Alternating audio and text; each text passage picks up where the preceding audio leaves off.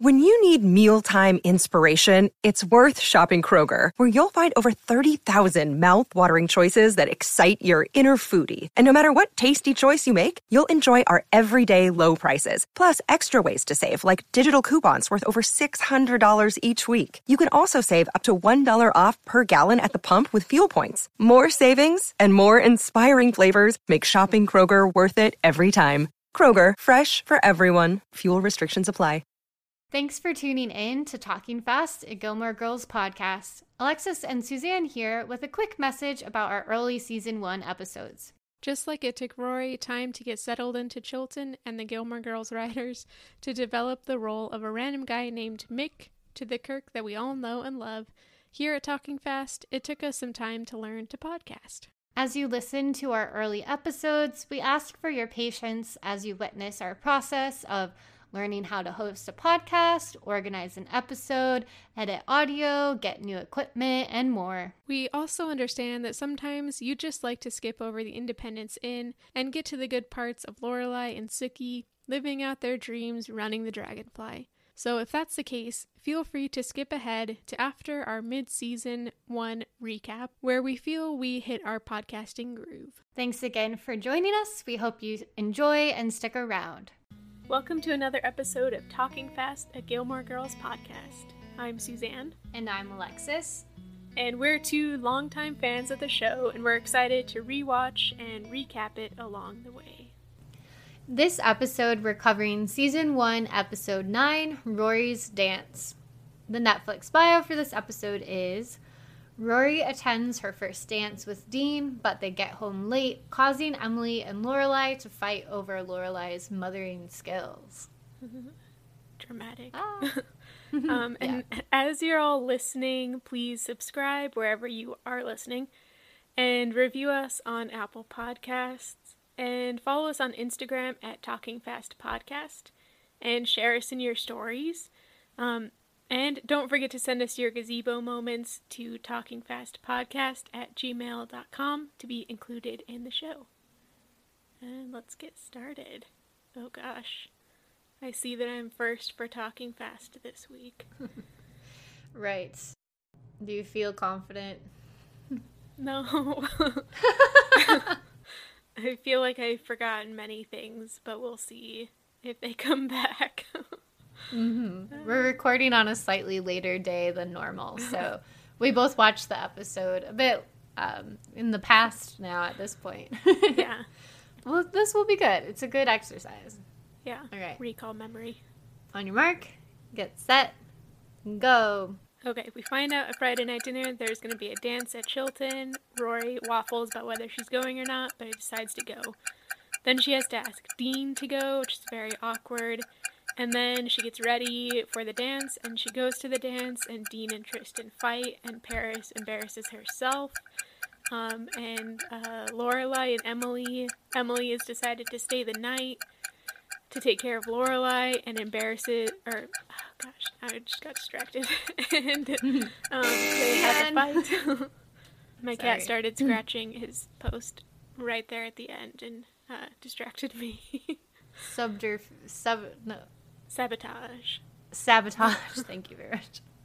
I like the verb waffles, by the way. I don't hear that all the time, but it was very... very accurate. Okay, are you ready? Mm-hmm. Okay, and go. The episode starts with the question to dance or not to dance. Uh, Rory decides she will go to the dance, so she asks Dean. He agrees. Um, then they're getting ready. Lorelai makes her dress, somehow falls down and injures herself in that process. That's why Emily decides to and take care of her while Rory and Dean are at the dance. Um, Lorelai and Emily are kind of bonding so are Dean and Rory in a way, and they get home super late in the morning. Well, she does, and that is why Emily judges Lorelai, and they have a really epic fight, and um, Rory and Lorelai fight. I'd completely forgotten about the Miss Patty scene. We'll talk about it. We'll slow down and we'll get it. We'll get to it. Sounds good. But I think we should understandably start at the beginning of the episode, uh, as we both found time to mention. Friday night dinner, the topic at large is the formal that Chilton is having, and this is the first that Lorelai has heard of it because Rory didn't tell her, and Lorelai also doesn't read her Chilton newsletter, but Emily does. who who reads newsletters? Honestly, I mean Mm-hmm. Emily, I guess. right. She seems like the type. Do you think uh, Rory should go to the dance? Like, what kind of advice would you give? I don't know. As somebody who hated dances, I would tell her maybe not to go, but if she wanted to go, then to go. but Mhm. yeah, I was kind of I don't know, at one point Lorelai says that she's worried that Rory doesn't do things um, because she's too scared to. Um, and that she's just too shy. And I, I, I kind of go back and forth on how Lorelai presented this because she was basically saying like, I want you to actually go to things because you want to go to them and like not avoid something just because you're scared of it. Um, and I like that sentiment, but then I also feel like she shouldn't feel guilty for actually just not wanting to go. And Mhm. sometimes if you know that you're going to be uncomfortable in a situation and it's not a mandatory situation, you don't have to go. it's going to be fine. um, and I kind of wish that Lorelai had also given her that option or that side of things, I guess. Yeah, I did follow Lorelai's advice in that moment. Um, and I thought it was better than Emily's kind of insistence of like, this is a important moment in a young girl's life, like acting like there are these threshold moments of importance in every single person's life. Yeah. But it's not true, you know, like to some people, a high school dance will be great, but to others, not necessarily. So I got, I waffled on it, you could say. and um, Rory does decide that she wants to go. So she seeks out Dean and asks him to go. But in a very like convoluted, kind of not passive aggressive, but maybe just passive way. Mm-hmm. Like she's kind of hedging it like, well, I don't want to go, but if you wanted to go, we could go together. And I almost wanted her if she had framed it as like it's important to me to go to this dance and I would really appreciate it if you would go with me. What do you think? Like a kind of straightforward proposal. I think maybe he would have reacted differently almost, Yeah. knowing that it was important to her. Yeah, maybe he wouldn't have gone off about how he's not a big joiner, which uh, uh, is what does that even mean? a phrase, a phrasing I've never heard. Does he mean like he's not a big follower? Maybe. I'm pretty sure that's what hmm. he meant, but Yeah, I think he's he's like portraying himself as a loner. Like yeah, I'm on I'm an outcast. Maybe that's why he recommended that Hunter Thompson thing Oh, last yeah. episode because that guy was about like counterculture. So Mm-hmm. maybe Dean is positioning himself as like I'm not part of the normal culture. I don't join. it's so ironic because hmm as we learn more about Dean, we understand that he is absolutely not counterculture whatsoever. Yeah, basic. yeah. But my favorite part about this th- scene was Lane standing outside watching because she was about to have to go home and she wanted some last minute entertainment. So mm-hmm. Rory sacrificed for her entertainment. And I have done the same with my friends who are about to go into potentially embarrassing situations as they ask people mm-hmm. out and stuff like that. Yeah, I like that Lane was living vicariously through Rory. Mm-hmm. The dynamics are very odd of young young courtship, but it was really entertaining. Yeah. I see why Lane wants to watch it. You know, We are also like in this same scene, or a little bit before when Lane and uh, Rory are talking, introduced to another point of tension for this episode, which is Rory doesn't really know where she stands with Dean. At one point, she call says that he's a gentleman caller, um, to which Lane says, "Okay, Blanche." this is a good Golden that. Girls reference. yeah. Yeah, and Lane tells her that they they need to have the talk, and Rory is like about sex, and Lane says no, the other talk. I'm like, Lane is telling her she needs to DTR to find the relationship. like so many of these things could have been avoided if Rory or Dean had just said, like, what are we? Let's mm-hmm. clarify things. Or do we want to go to the dance? But instead, in classic, you know, teenage fashion, they're really like walking around, talking around all of these things that are ultimately resolved by the end of the episode. Mm-hmm. Especially Rory getting in her head so much, uh, being afraid that Dean might react negatively, despite all the evidence showing that he's going to react positively. Um, mm-hmm. And her just kind of being so, so blinded to all of that that she mm-hmm. doesn't just straight up ask him anything. Uh, which it yeah. makes for good entertainment as Lane would say. She's just figuring these things out, even though they make sense to us as the viewer. Like, of course, Dean would be your boyfriend. He's obsessed with you. But, like, he's been stalking you since day one. Like, she doesn't know that, you know? So the conflict of the episode is very much like focalized with her and her own experience as she's growing up and whatnot. Uh, Rory, I feel like she does change quite a bit from this for- first, like, once she's had this first dating experience with with uh, Dean, how she deals with all of this changes quite a bit in later seasons. Um, mm-hmm. But we'll see as it happens. and interacting with someone like Jess later on, I feel like will immediately, like, I don't know, mm-hmm. mature you real fast. Like, what yeah. are these feelings I'm feeling?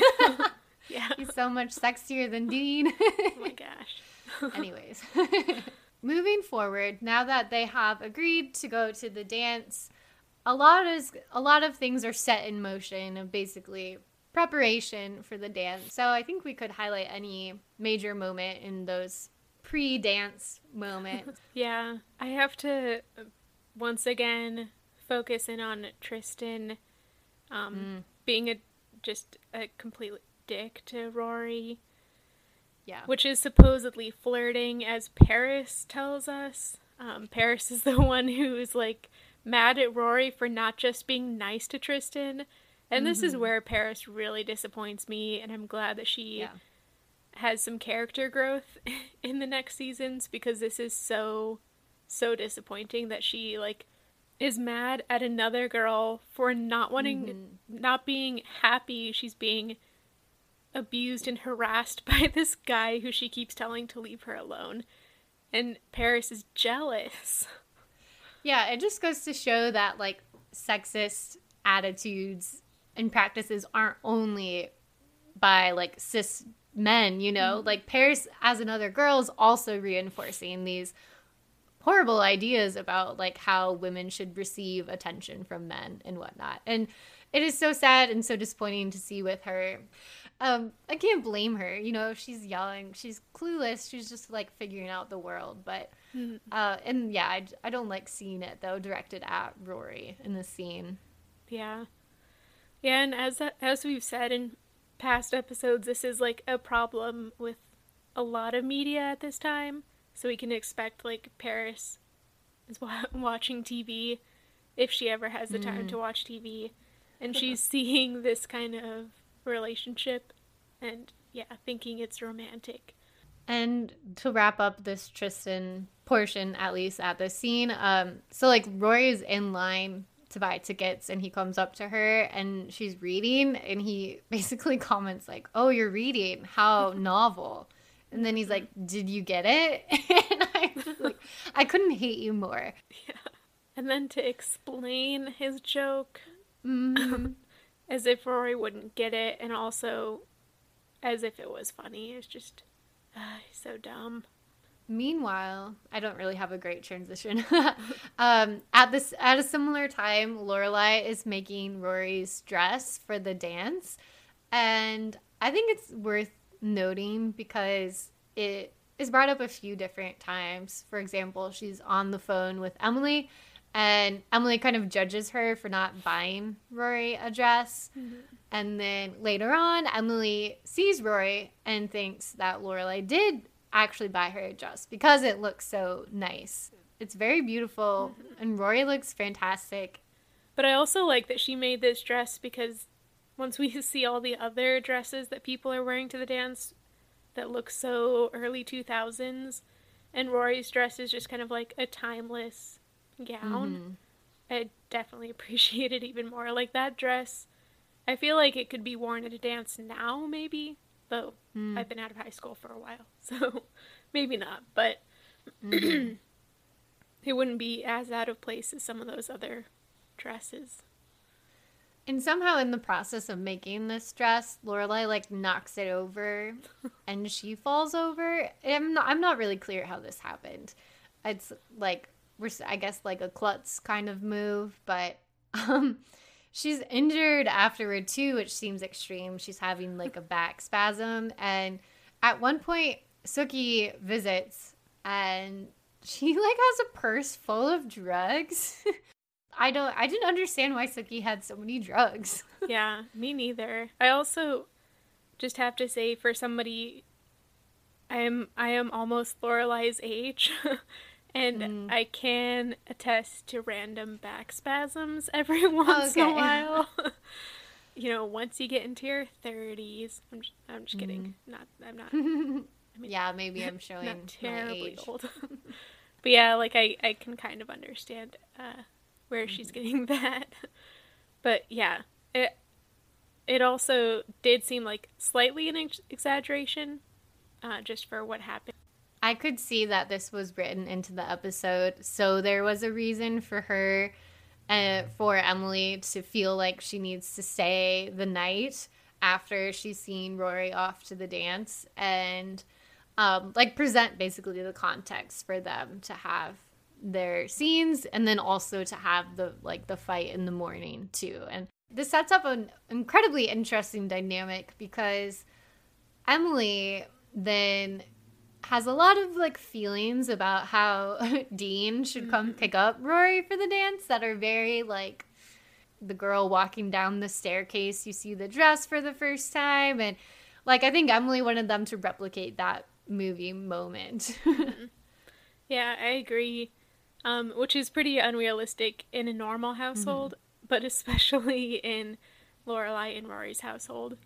Um, but it also made me want to ask you whether you mm. were ever forced to stand and pose for any pre-dance photos um, with mm-hmm. friends or whoever you were going to a dance with. Yes.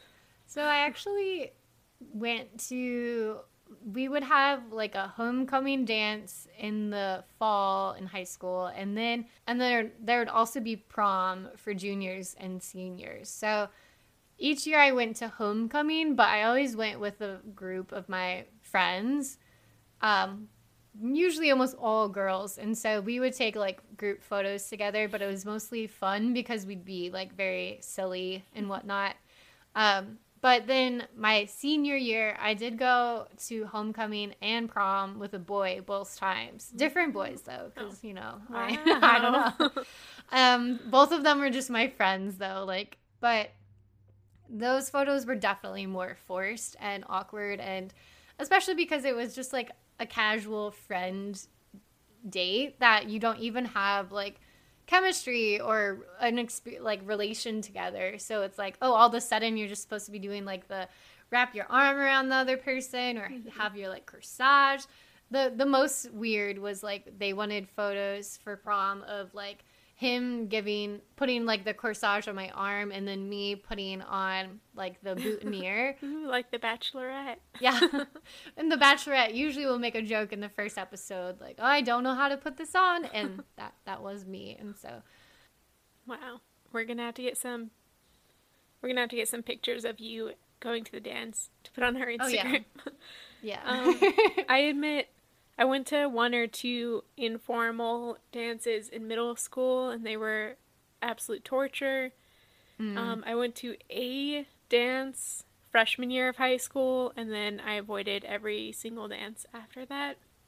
Mm-hmm. Um, I didn't even like entertain the idea of just going with friends, just because like social mm. encounters like that, like they're very overwhelming and just not fun in any way for me. So I yeah. didn't go, and I therefore I don't have any embarrassing pictures. hey, perfect. Yeah.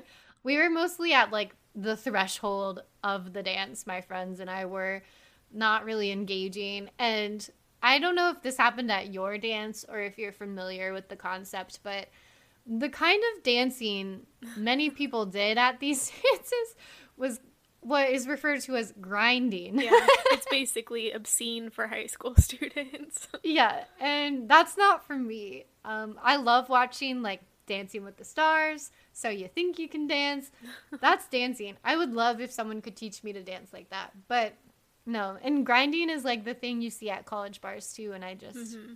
That and like the fact that by the end of the night, almost everybody had cried at least once is like something that I definitely like the few dances I went to that was what happened. Like everybody always had such expectations heading into the dance that it was going to be like mm this romantic night or whatever. And then it was just a whole bunch of horny teenagers grinding on the dance floor and then crying in the bathrooms. Yeah. It's just like, uh, okay, but that's what we're getting ready uh, for with Rory. So, so we're getting ready for the dance. Uh, Rory comes out in her beautiful dress. Um, unfortunately, eating tacos, which Emily's very unhappy about. Um, but then Sookie also gives it away that Lorelai is injured, mm-hmm. which of course prompts Emily to, I guess, want to take care of her. um, and then we hear Dean honking outside. Um, Emily gets pretty angry about this. She says, "This is not a drive-through. She's not fried chicken." And I want to say I, in a certain regard, I'm with Emily on mm-hmm. this. Uh, honking just seems like uh, a little aggressive, like mm-hmm. get out here now, you know. But um, that said, Rory and Dean agreed that he would honk, so she knew he was there. Like they had communicated this is what they would do. Yeah, so they sit there. Well, Dean keeps honking until he comes in, and then he has a very awkward, like first meeting of the grandparents kind of moment. Um, we don't really get into a lot of details about Dean, but I'm sure that's coming if I'm remembering correctly. But um, yeah, Emily doesn't get too much of an opportunity to interrogate him before they head off to the dance. Once we are at the dance, Madeline and Louise come up to Rory and Dean pretty quickly. And it's a very odd encounter. I I always forget the blonde one. Is that Louise? I can't I can't remember either. I wrote a note to ask you. Mm, dang it. Well, we've got a blonde and a brunette. And the blonde um, asks Dean how tall he is. And in my reading of this, this is very suggestive. She's kind of like looking him up and down and he kind of like deflects the attention and almost uses Rory as a shield yeah. like get me away from the advances of this strange teenage girl. Um, meanwhile, the the brunette is like off on a tangent about how her mom can't make anything, including soup. and she seems kind of like actually fairly genuine when she's saying she likes Rory's dress too. So we still like barely know these characters obviously because we can't remember which one is which. But they're do- yeah. definitely trying to make like a blonde vixen and a brunette, like ditzy brunette, even though that's mm. slightly, you know, slightly different than stereotypes. Right. But the characteristics of both of them are so stereotypical, like they have no depth whatsoever yet. But I yeah. feel like there could have been potential for more um, interesting characters to grow, especially with I kind of feel like the brunette is Madeline. I don't know. I think so. She just seems nicer. There's potential there to pick up on. And we'll see that more with Paris in particular, at least. Yeah. Yeah, speaking speaking of Paris, she does come speaking up the next. devil. um, and she comes up with her date. I don't remember exactly what their conversation is about, but I feel like it wasn't very long at this point. Um, mm. I think because a slow st- song starts playing and Rory and Dean go to dance. Um, but we also see as they are having their cute dance moment that off in the corner, glowering, Is that a word? Or Yeah, glowering? that's a good word. Okay. Lurking. I was like, is that a combination of glaring and something else? But no, he's glowering. Um, Is Tristan, and his date comes up and tries to propose, like, should we go dance? He doesn't want to. The only thing he's up for is going to make out. Um, but we can tell he's just like staring at Rory and Dean. mm-hmm. Um, I guess, you know, thinking that he should be the one dancing with Rory. Ugh. Mm-hmm. Yeah, he was so green with envy. And you know his heart wasn't really even in that makeout offer. but he was like, well, I have to occupy my time somehow. um, I think we will, and we'll get to the next moment with Tristan very shortly. I think just to wrap up the last of the Paris thread of this dance would be to um, basically point out that she kind of outs herself as bringing her cousin to the dance, which was a secret she was understandably trying to hide. Uh, but she knows that her cousin told Rory because the cousin goes to like ask out Rory, Yeah, which is so I thought was very much like I'm like, dude, you're here with Paris. And then once he said he was her cousin, I was like, oh, okay, but still. And then um, Paris is very like, um, Par- Paris is very paranoid that because Rory knows this information, Rory is gonna like blab it to everyone. So Paris goes up to her and loudly accuses of this of Rory, but in doing so, everybody overhears, and Paris like reveals it to everyone else and Yeah. is embarrassed, rightfully. So like that's rough. Paris needs to learn, and I'm surprised she hasn't by this point, that her voice carries substantially. Yeah. But I feel like if if Rory was to start telling people that Paris took her cousin to the dance, nobody would really care, or it would, or Paris would be able to like squash it quickly. So I kind of feel like Paris was really reacting to a non-threat. Yeah, it seems so rooted in her deep insecurity. She has so much to be confident about, like her book smarts and everything related to that. But when it comes to anything else, she really suffers, and it really seems to be coming from a place of anxiety. And I do not blame her for that. I really relate to that too. But when you allow that to trans- transition to like a screaming accusation that will only reveal your insecurity like Yeah. that's not going to be great you know that's not the outcome you want Yeah, and that is a something we find will be typical of Paris, though. um, I guess it kind of is endearing in a way, also, once we Yeah. get to know her and she develops a little bit. But at this point, it's just like, wow, cringe, cringy. and this is exactly what I think of when I think of a high school dance. um, People embarrassing themselves and crying. speaking of people embarrassing themselves let's talk about the ultimate scene that is the altercation between tristan and dean what did you make of this fight like what were your thoughts I thought it was toxic masculinity at its finest. Um, Tristan really came up. He he came up to Dean and like introduced himself, and Dean was like, "Oh yeah, uh, Rory's told me about you." Tristan has the audacity to possibly think it might be favorable. Dean is like, absolutely not. Um, she really doesn't like you.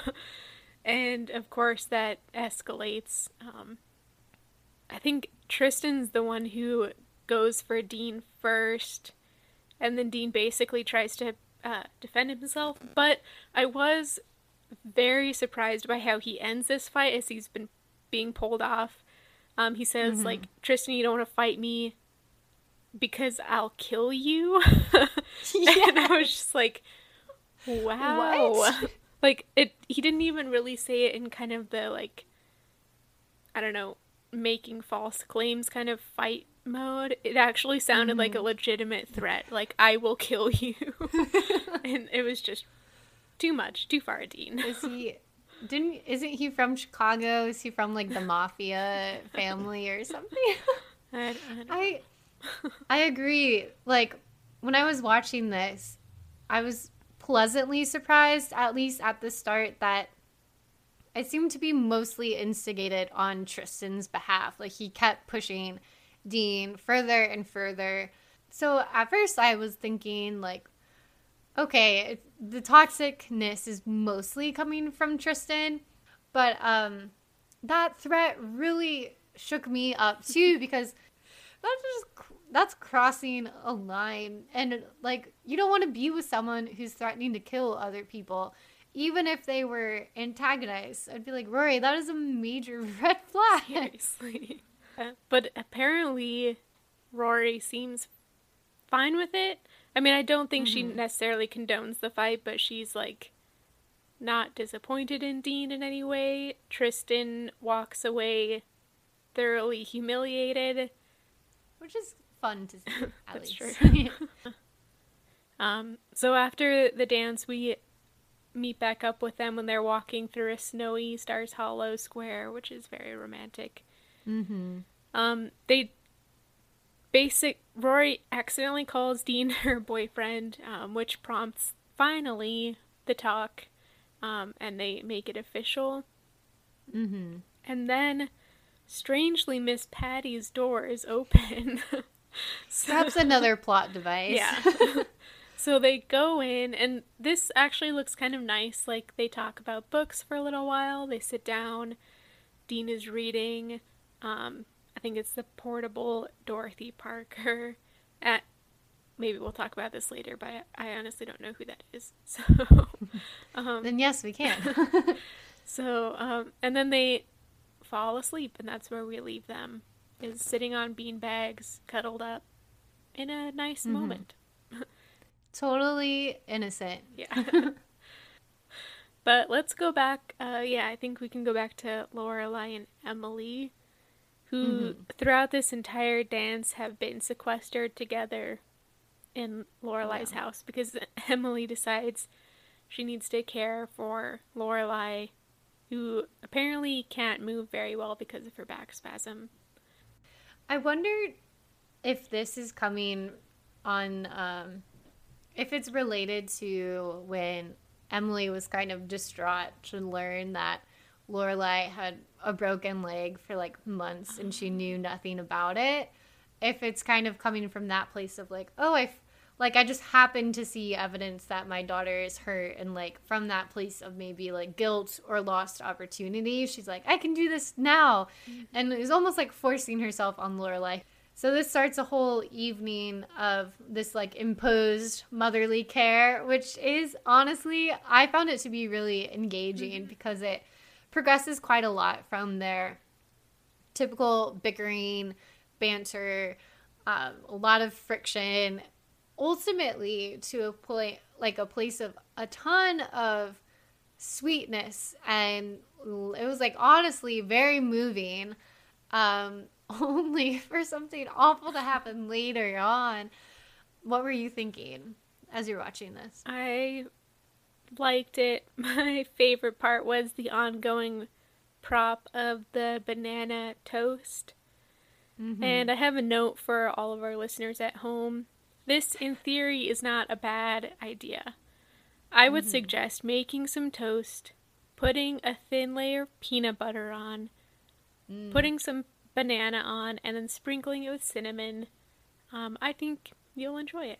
Uh, I think Emily should have done that here instead of just straight up banana on white bread toast. we'll Which- share that recipe on instagram yeah, I'll give very precise, precise measurements. But yeah, I really liked it. Um, I thought it was sweet. It starts off with Emily kind of chastising Lorelai for exchanging some fine crystal candlesticks that Emily had given her for a monkey lamp, which she thinks is just something out of a bar. Um, I I kind of liked the monkey lamp. It's not something I would necessarily ever have, but it it was kind of nice. It had like a purple lampshade. Yeah. She describes it as like a semi pornographic lamp and also a sinister bar room decoration. She has such good descriptions Mm-hmm. every time. And honestly, I think this scene highlights uh, something I don't always consider about the show, but it's been on my mind since we talked a bit about like Edith Wharton and the novel of manners, and if this is like a show, like a TV show of manners. Um, and I think that this highlights that taste is incredibly important to this show. And like the show is very interested in it. And you have like Emily's taste, which is really easy to recognize as this like hoity toity elite old lady, like crystal candlesticks are the epitome of high fashion. But Lorelai and Rory too to a certain extent have a very specific brand of taste as well. And they also like view the world and other people through this lens of what is tasteful to them. And it might be a bit like quirky and fun and pop culture and all of that but they still like use that as their metric for what is taste and what isn't. And i would argue like we've talked before about how lorelai and emily both like are witty and funny but in different ways. Mm-hmm. and lorelai isn't necessarily like her comedy or humor isn't really attributed to Emily's, even though we could see how she forms it in opposition to Emily's humor in a way.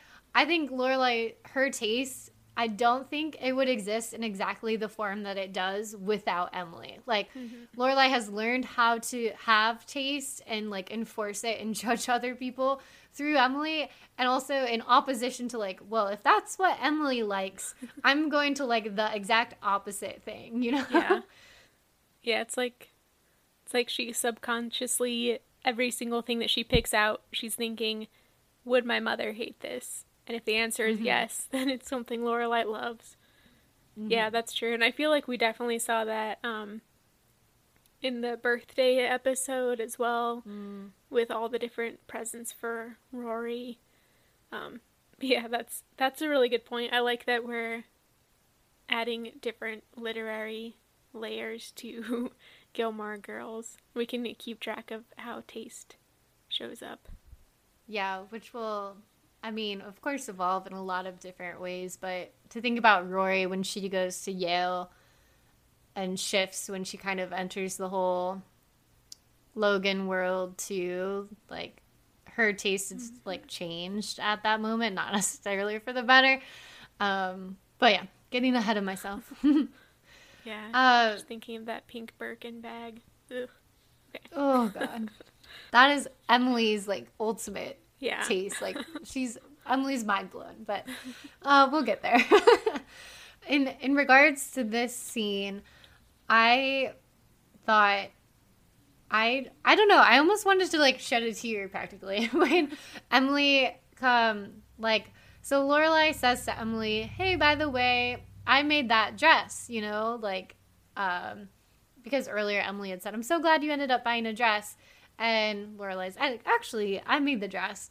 And Emily says, "You did a lovely job with Rory and the dress." Mm-hmm.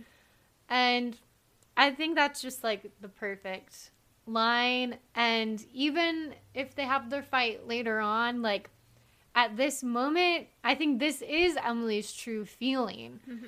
about her daughter and about Rory. But it's just her feelings of like superiority and like um, insecurity and all of these other things that will sometimes like mask that she ultimately does think that Lorelai has done a great job with Rory.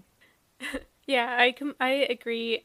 And in my notes for this scene, I had just said um, a nice moment with Emily and Lorelai. So I'm glad you reminded me of exactly what happened.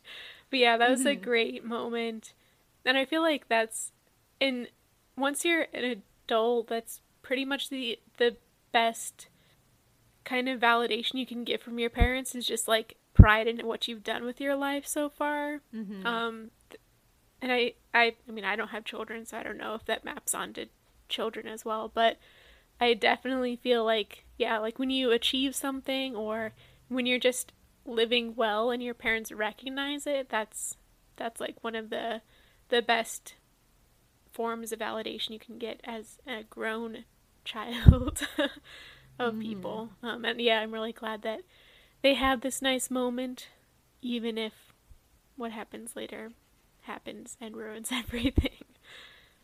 Which I guess we can address now. Mm. Um, basically, everything goes to like shit um, it's all ruined because um, Lorelai gets a call from. Well, first, I mean, they wake up. Emily wakes her up and is like, "Rory's not here," mm-hmm. and it's five a.m. and so they're panicking and freaking out. Eventually, Lorelai gets a call from Miss Patty, and Miss Patty says Rory was there and that she's on her way back home. Emily asks if Miss Patty's is a motel. it does kind of sound no, like not. it. yeah, no. Um, but this causes this really. I think I've described their fights as like epic before, but mm-hmm. this one was like on. It was another level. It was almost painful to watch because they were just like slinging the most scathing almost like truth like they said a lot of truthful things i guess but wow it hurt they cut deep yeah yeah neither of them holds back like as soon as they start to feel that rise in emotion both mm-hmm. of them just let it go like neither of them has any investment in taking a second and like doing a deep breath or anything like that um yeah and of course as we've seen before what really happens in this fight is both of them travel back in time 16 years and basically have the fights that have been pent up ever since Lorelai first got pregnant and disappointed mm-hmm. Emily. Um, and we see that here again. Emily is assuming that um, that's what Rory's been doing is sleeping with Dean. At this moment, we get Lorelai defending Rory and being like, "No, Rory's not me. That's not what happened." Mm-hmm. Um, which I thought was great. Also, I'm astounded that Emily went straight there since she knows Rory as well. And mm-hmm. I, I feel like she's just not able to separate Rory and Lorelai at mm-hmm. this point because if she took a moment to, she would see like such a huge difference in their personalities and like what they are investing their time and thought in and they would see that Rory and Lorelai are not the same and they're not going to go down the same path. Um, mm-hmm. But yeah, it is very explosive and epic and terrifying. I would hate to overhear that. yeah, I think explosive is a good way to describe it. Emily does point out, like, I'm so tired of hearing that I like suffocated you and whatnot because I gave you the best opportunities. And it's complicated because I do see where she's coming from here of like Lorelai at some point you maybe need to take a bit of responsibility um and like consider that you had a pretty privileged life and like I gave you so many opportunities that other people wouldn't have given you. But like as so much as we've said before, Emily seems to view like what seems to view things very much as a contract that mm-hmm. she doesn't always any like doesn't always make clear of what the terms of that contract are. So I think though even though she's making a fairly she's making some she is making a point here, but she's missing the fact that even if you provide your child with wonderful opportunities, they don't necessarily owe you anything in return. And that as the parent in that situation, that's kind of what is expected of you no matter what in a way. Yeah, I agree. I also just think like they both really need to go to therapy. And I mean, thankfully, yeah. uh, they do in the revival, but like, I think that they, Lorelai could, if she could realize that, like, what happened in her childhood happened and it was probably not great, but continuing to like harbor so much resentment towards Emily isn't going to change mm-hmm. the past and all these fights where they like blame each other doesn't actually change the past it just makes them both feel the pain that they felt in the past again i think yeah. if they could realize that and like move forward it would it would be so much better for both of them mm-hmm. um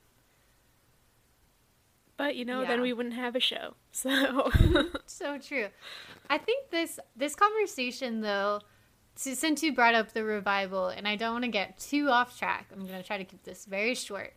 But I felt like this conversation maybe indicated that Amy Sherman Palladino, as is well known. Like she had the ending planned and then she didn't get to use it, so she used it in the revival.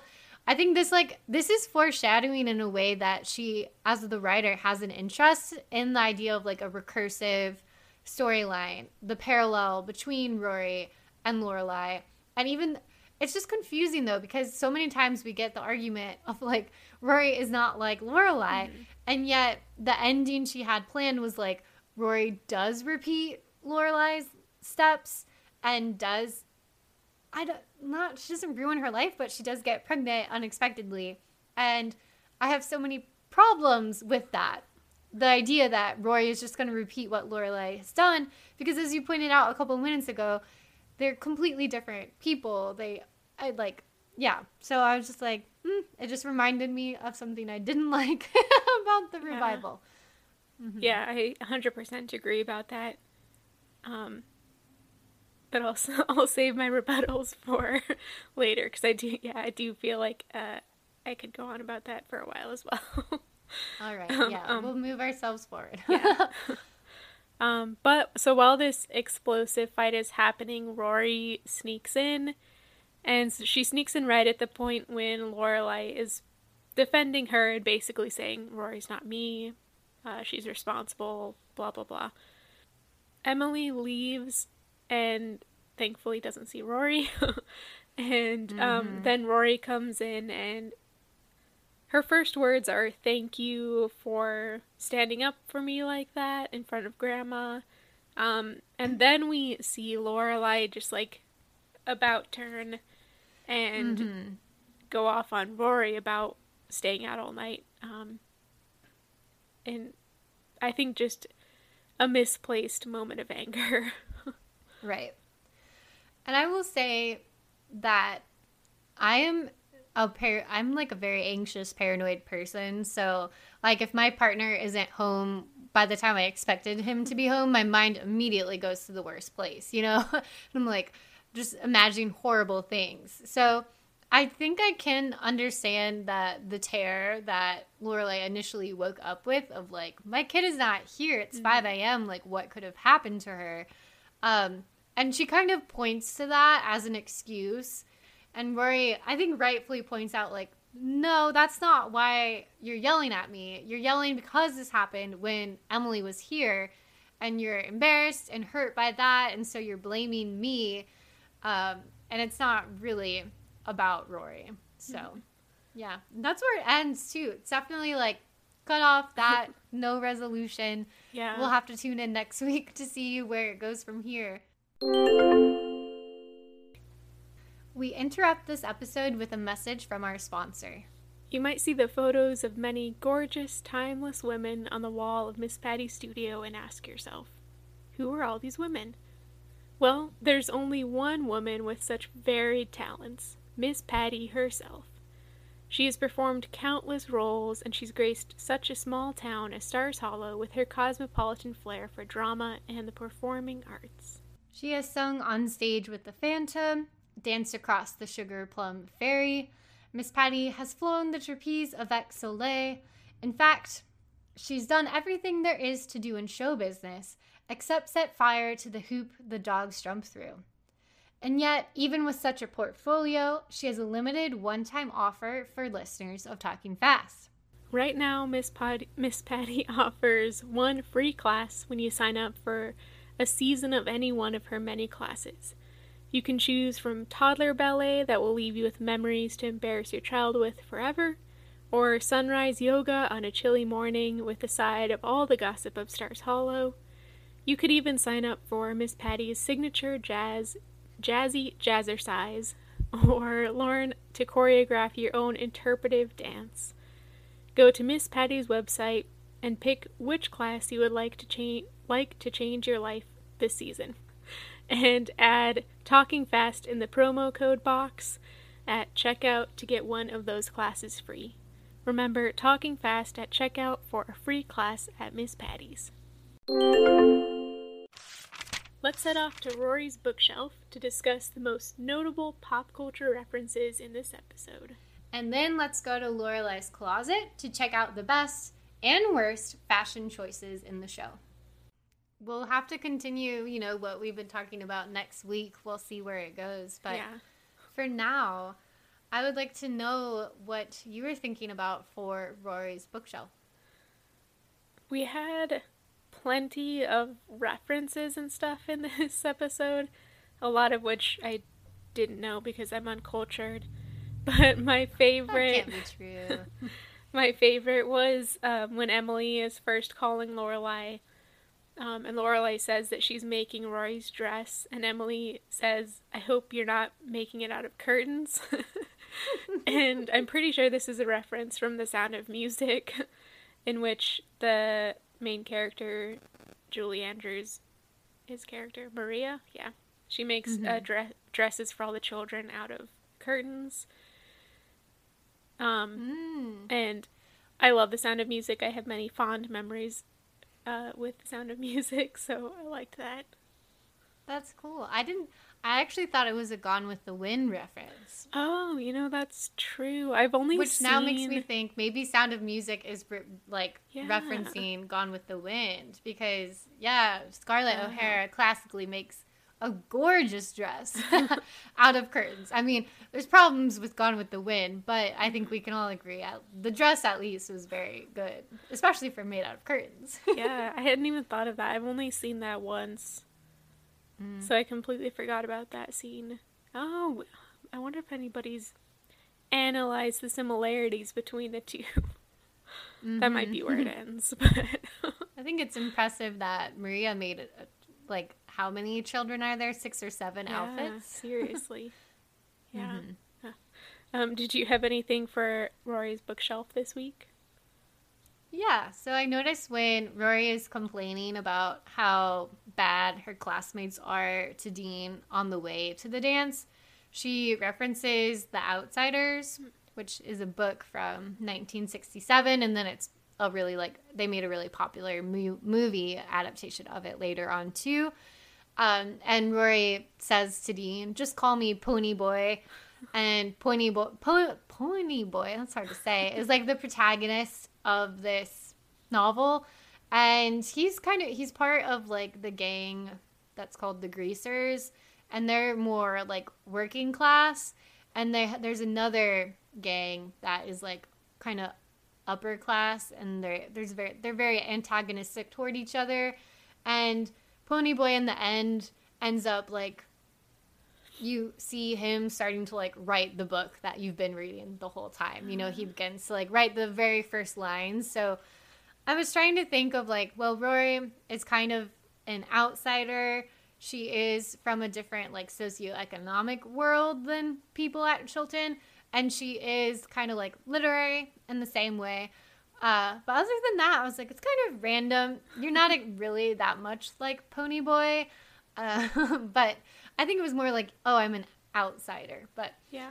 um, yeah, that I was, that is my bookshelf moment. A bit of unpacking of her reference and whether or not it holds up. I've never read that before. That's really interesting. Yeah, I was a little bit confused by that, obviously, because I've never read it. Pony Boy just seemed like such a weird thing to ask to be called. Yeah. Did you have anything for Lorelai's closet this week? Yes, and it does have a bit of bookshelf elements to it as well. Mm-hmm. so overall, I really enjoyed seeing the fashion that came about because of the dance, seeing like the different kinds of dresses everyone chose, how they reflected their personalities. We already talked a bit about Rory's dress, but what I want to specifically highlight is the bag that she had. it's like this velvet dress, and it's a drawstring bag, which reminded me a lot of Hermione's bag um, in the Deathly Hallows, which was also kind of like a drawstring, ba- drawstring bag that she had done a spell on. So it was like a Mary Poppins kind of thing where it had so many infinite items could fit in the bag. Um, Rory also makes a lot of stuff fit in her bag too. she has lipstick, a $5 bill, gum, hairspray, and a book, which is so relatable because I also, um, when I was like always having to go places with my family, I would always take a book with me. Like I'd be reading everywhere. Like they'd take me to church and I would just be sitting out in like the the main room just like reading the book instead of paying attention to service, but don't tell them I said that. um, anyways, uh, the book that she has, we brought up a bit ago, is the portable Dorothy Parker, which is like a collection of the writings of Dorothy Parker, who was like a witty and satirical writer in like the the early to mid 20th century American, and I think she is an influence on Amy Sherman Palladino, like the very witty, kind of biting, sarcastic kind of humor and critique of like society and things like that. And even um, Amy Par- Amy Sherman Palladino's production company is called Dorothy Parker Drank Here. Oh, So, wow. That's a little fun fact. Nice, some Easter but I love the bag. Yeah, I, I was jealous of that bag. I also took books everywhere. It was the hardest when I was reading the Harry Potter books, and they took up like basically an entire bag. I know. I always joked that I had such like a good self defense weapon Yeah. at all times when I, because I like I really like to read like big books, but at a certain point it was like I would just pick out books because they were big, not and then I'm like, oh, how convenient a weapon if I need one. um, I had two potentials for Lorelai's closet.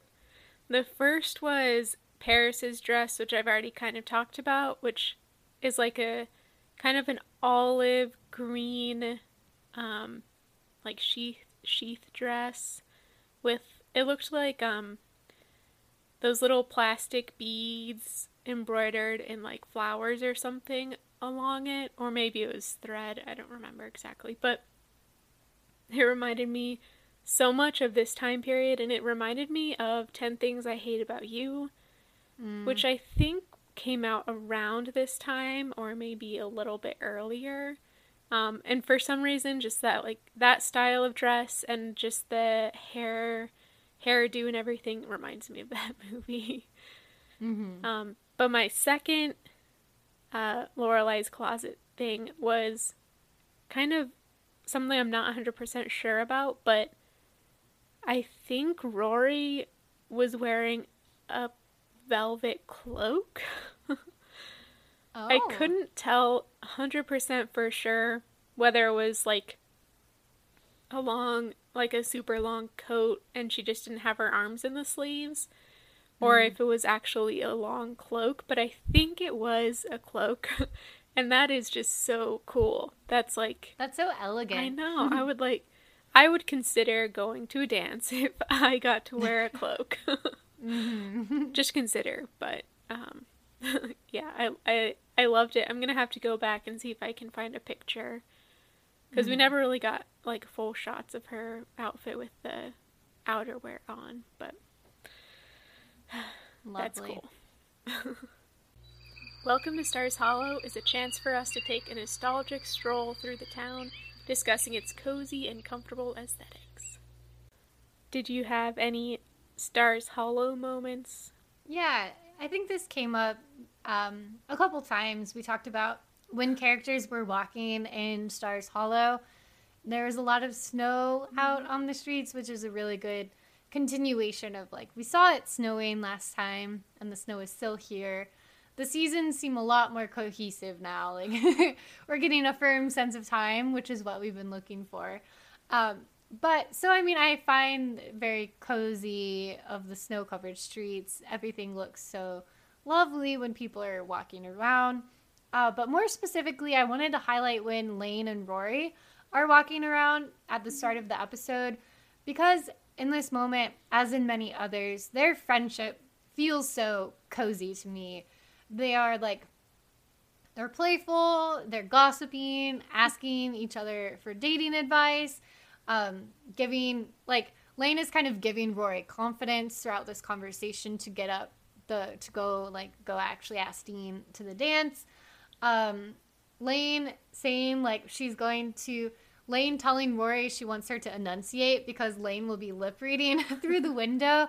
I thought was so funny, and it reminds me a lot of when my friends would um, have like a group chat and send each other our text messages of like either the guy said this to me or I'm gonna say this. Is do you think this is good? And they'll be like, oh no, you should say it this way, or um, you know, things like that, where you're sharing like your private moments mm-hmm. with other people, with your closest friends, because you just have them as confidants in that way. Um, so I just really liked that focalization, I guess, of their like friendship. Yeah, very cozy. Yeah. How about you?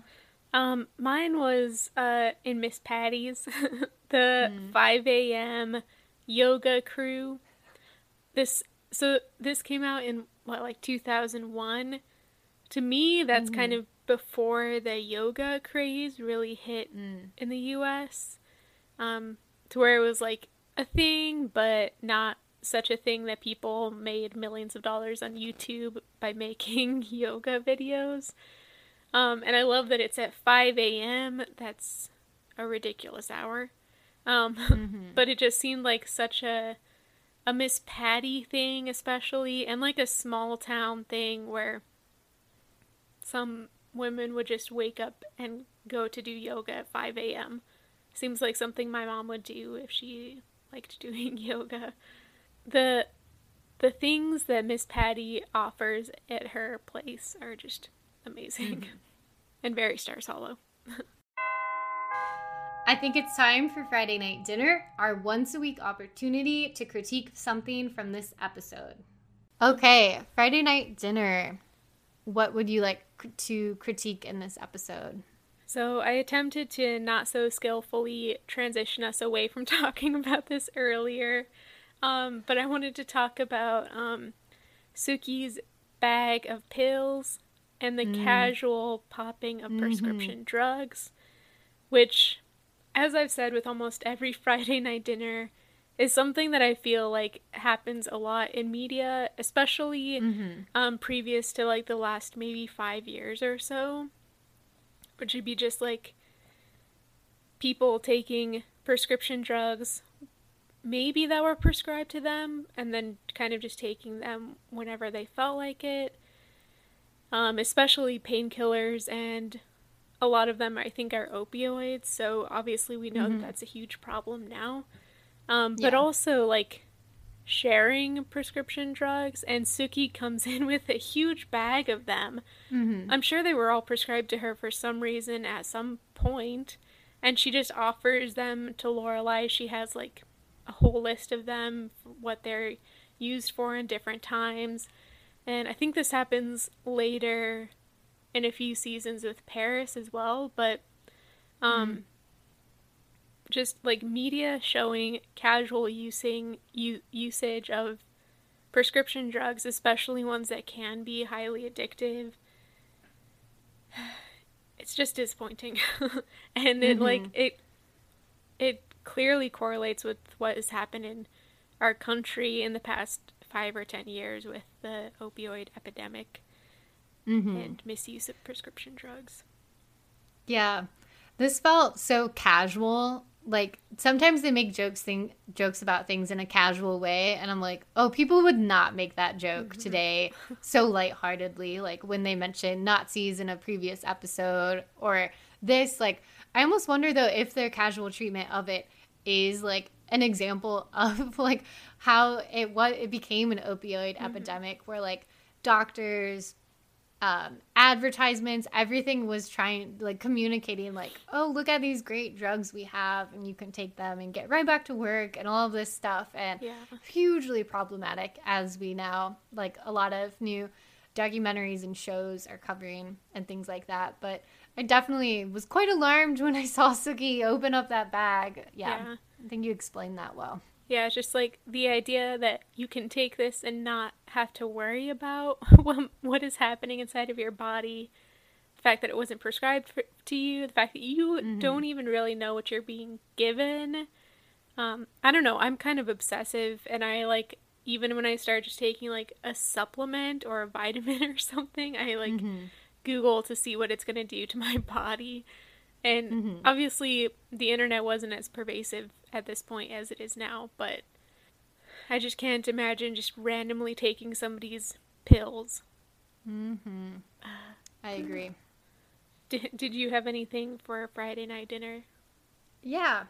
I was I was thinking about the spotted owl.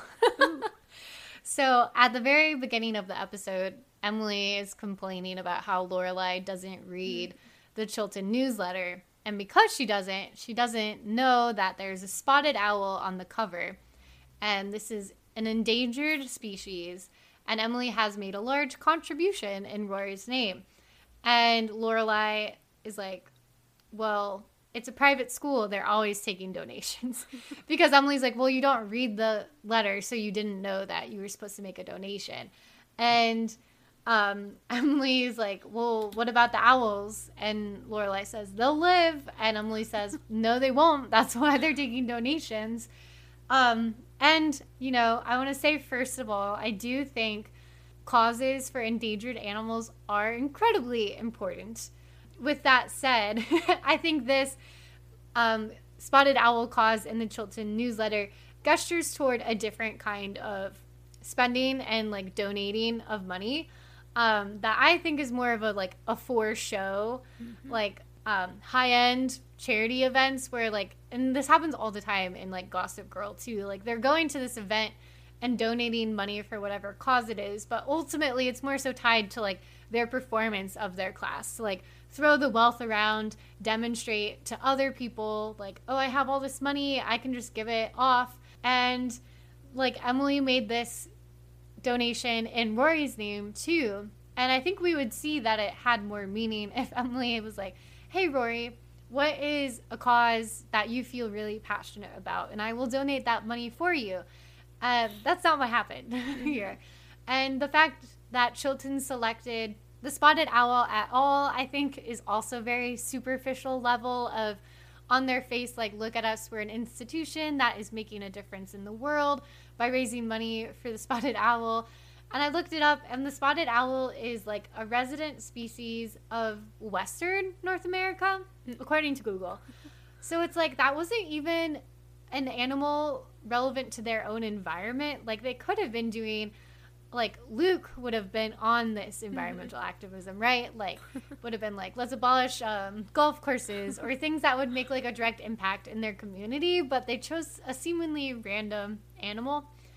Um, me, well, meanwhile, like what could they be raising money for? Well, a lot of things, maybe more scholarship funding because this is happening in a conversation between a woman and her mother who like she had to ask for a loan from her parent because she couldn't afford for her daughter to go to the school at all if she couldn't get that loan and she's lucky that she is related to someone who could offer her a mm-hmm. loan like that so i just thought it was a bit hypocritical that like chilton could have been you know having a fundraiser for students who need the money to be able to attend the school at all um, also, according to Google, the spotted owl is now near threatened. They're no longer endangered. Well. So there's been progress. Maybe Chilton did it. yeah, all all from, Chil- from Chilton. yeah, that's a great great critique. I wonder if since Emily made the donation in Rory's name, if the Chilton newsletter then publishes like who's donated, I kind of feel like they would. Mm-hmm and then that like pressures other people to donate more as well mm-hmm. which just emphasizes that point of it being all for show and they are like right next to like some of the major cities in the US where which I'm sure have multiple different causes that they could be donating to that would like impact mm-hmm. their direct environment but no. yeah should we move on to something light and fun for our final moments and now let's meet at the gazebo. To discuss our favorite moment from this episode. Um, do you have any yeah. gazebo moment for this episode? Yeah, I'll be brief because looking at my notes, I realized I said exactly what I wanted to say earlier on. I totally forgot. Um, my gazebo moment was the moment where Lorelai says she made the dress, and Emily says, um, you did a good job with Rory and the dress because I just thought it was such a touching and heartfelt moment um, that I wanted to just like isolate from the fight that comes later. Mm.